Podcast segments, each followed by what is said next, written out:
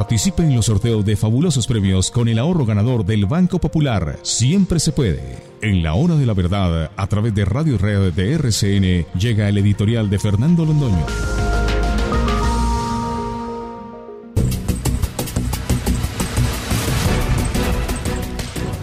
Queridos amigos, no podemos ignorar la importancia que tiene el debate presidencial en los Estados Unidos, para los Estados Unidos, para América, para el mundo entero y para Colombia en particular.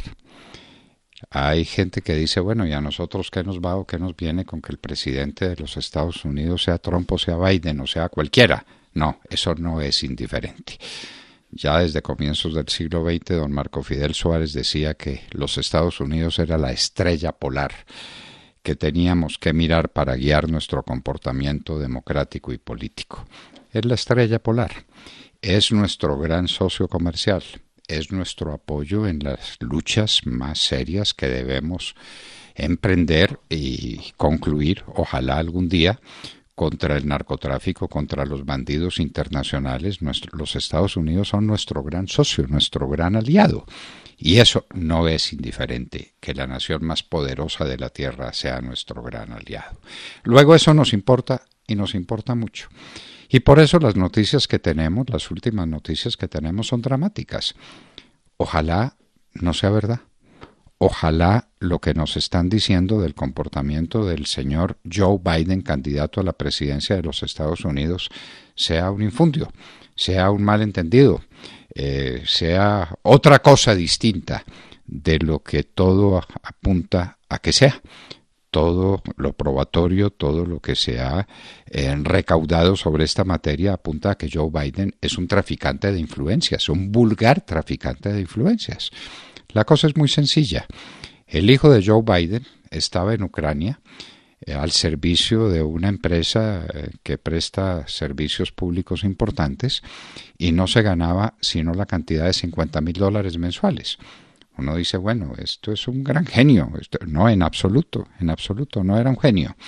Era que se estaba sirviendo de su posición como hijo del vicepresidente de los Estados Unidos, que era entonces Joe Biden, para conseguir ventajas y una de esas ventajas fue inaudita, y es que el eh, eh, fiscal general, el General Attorney de Ucrania, había iniciado un proceso penal contra esa compañía por malos comportamientos, por hechos indebidos, y esa compañía quería que le quitaran de encima la presión del, fiscal y acudió a su empleado, al hijo de Joe Biden, para que convenciera a su papá de, eh, de que le quitara de encima la presión de ese fiscal que estaba molestando mucho.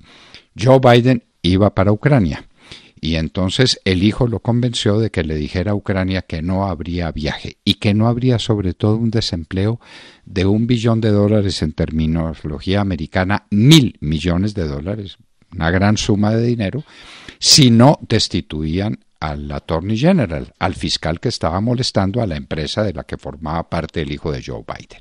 Y Joe Biden lo hizo y habló con Ucrania y le dijo, si usted no destituye al fiscal, yo no viajo a Ucrania y no hay cheque de mil millones de dólares.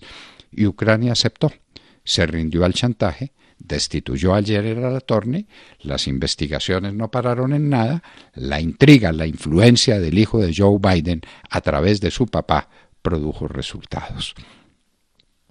Pero no se limitan acá las cosas.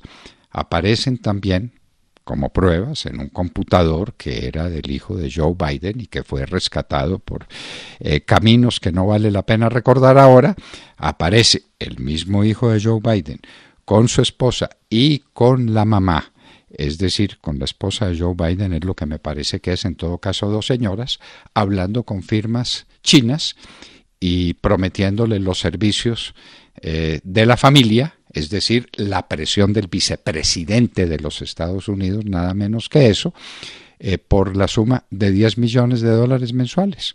¿Eso es verdad o es mentira? Ese es el tema de discusión. Si eso es verdad eso no permite que el señor Joe Biden sea presidente de los Estados Unidos. Hemos sido seguidores de la tradición democrática de los Estados Unidos. leedores infatigables del gran libro que se escribió en la materia, La democracia en América de Alexis de Tocqueville, una democracia basada en el corazón del pueblo, basada en la voluntad de la gente de valerse por sí misma a través de sus representantes, pero representantes que están siempre rindiendo cuentas, siempre pendientes de lo que la gente le dice, porque en la democracia de los Estados Unidos la gente es lo primordial. ¿Cuál es la reacción de la gente ante este escándalo inaudito? Los medios de comunicación se han callado la boca porque son amigos de la candidatura de Joe Biden. ¿Es eso digno? ¿Es eso decente? Eso concuerda con la posición de un periodismo que hemos admirado tantas veces, el mismo periodismo que hizo el escándalo de Watergate, por ejemplo, y que terminó con la destitución del presidente Nixon, es esa misma prensa que hoy se calla cuando ve este tráfico de influencias inaudito, este tráfico de influencias detestable de Joe Biden en favor de su hijo, en favor de su causa, en favor de su familia. Esto no puede ser así. Nos pueden decir que es verdad o que es mentira. Si son mentiras estos hechos, que nos digan quién se inventó semejante cosa. Y si lo del computador es también un invento. Lo dice gente tan importante como el señor Giuliani, cercano a Trump, desde luego cercano a Trump, pero un hombre eminentemente respetable y capaz. Y ahí está el computador, y ahí están los hechos. Díganos si es verdad o no es verdad. Si es verdad, simplemente Joe Biden no puede ser presidente de los Estados Unidos, un traficante de influencias en favor de su hijo, en favor de su familia, no puede llegar a la Casa Blanca. De ninguna manera. De ninguna manera, no hay nada más que discutir. Los principios morales que informan la democracia en América, la misma a la que se refería Tocqueville en su libro Inmortal, no resiste que un traficante de influencias llegue al más alto cargo de la nación y del mundo.